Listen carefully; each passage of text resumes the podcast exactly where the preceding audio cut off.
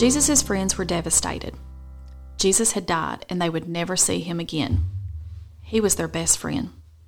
This was not how the story was supposed to end.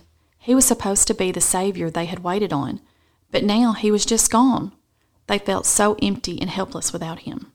Because his friends loved Jesus deeply, they laid him in a tomb, carved a stone, kind of like a cave, and rolled a large stone over the opening of the tomb.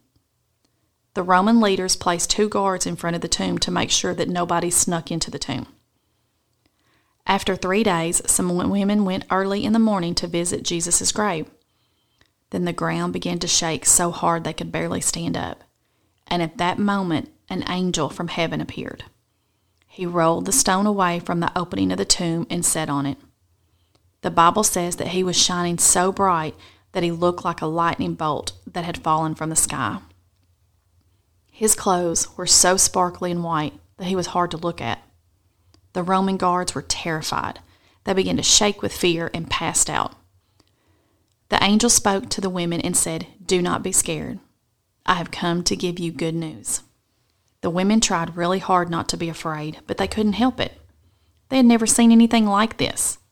The angel continued to speak to them, saying, I know you are here looking for Jesus who was killed on the cross but I am coming to tell you that Jesus is no longer here. The women did not understand. Where was Jesus? How was this good news? The angel probably saw the confusion on their faces because he kept talking.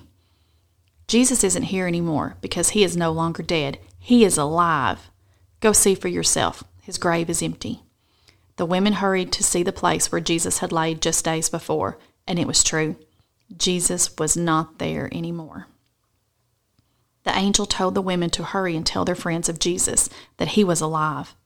The women were a little confused and honestly still a little afraid, but their hearts were full of joy. Their friend was no longer dead, he was alive.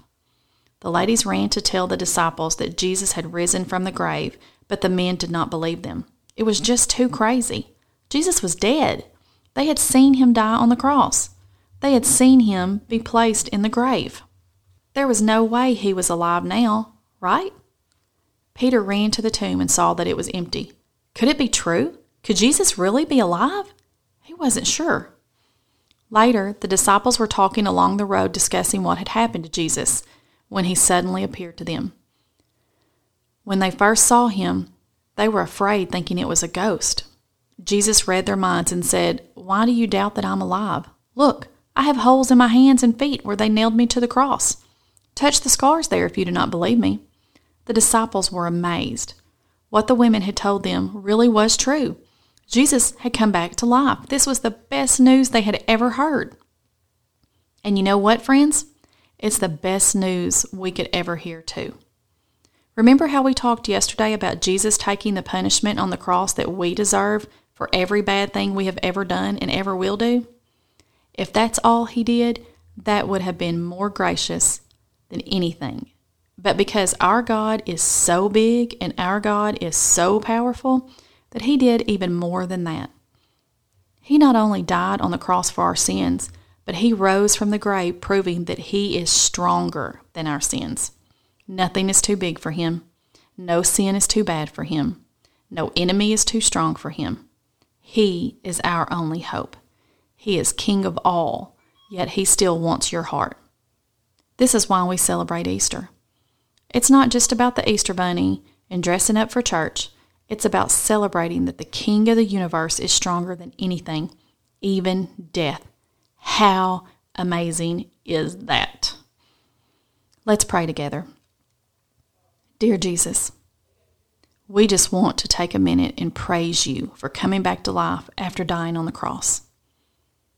We know that without you, we would have no hope of ever living forever with you. Help us to always remember the real reason we celebrate Easter and help us to be bold in sharing the story of how you rescued us. Thank you for choosing us. In Jesus' name, amen. Grown ups, talk to your kids about what it means to have a relationship with Jesus because of the Easter story. Kids, is there anyone else Jesus is putting on your heart to share this story with?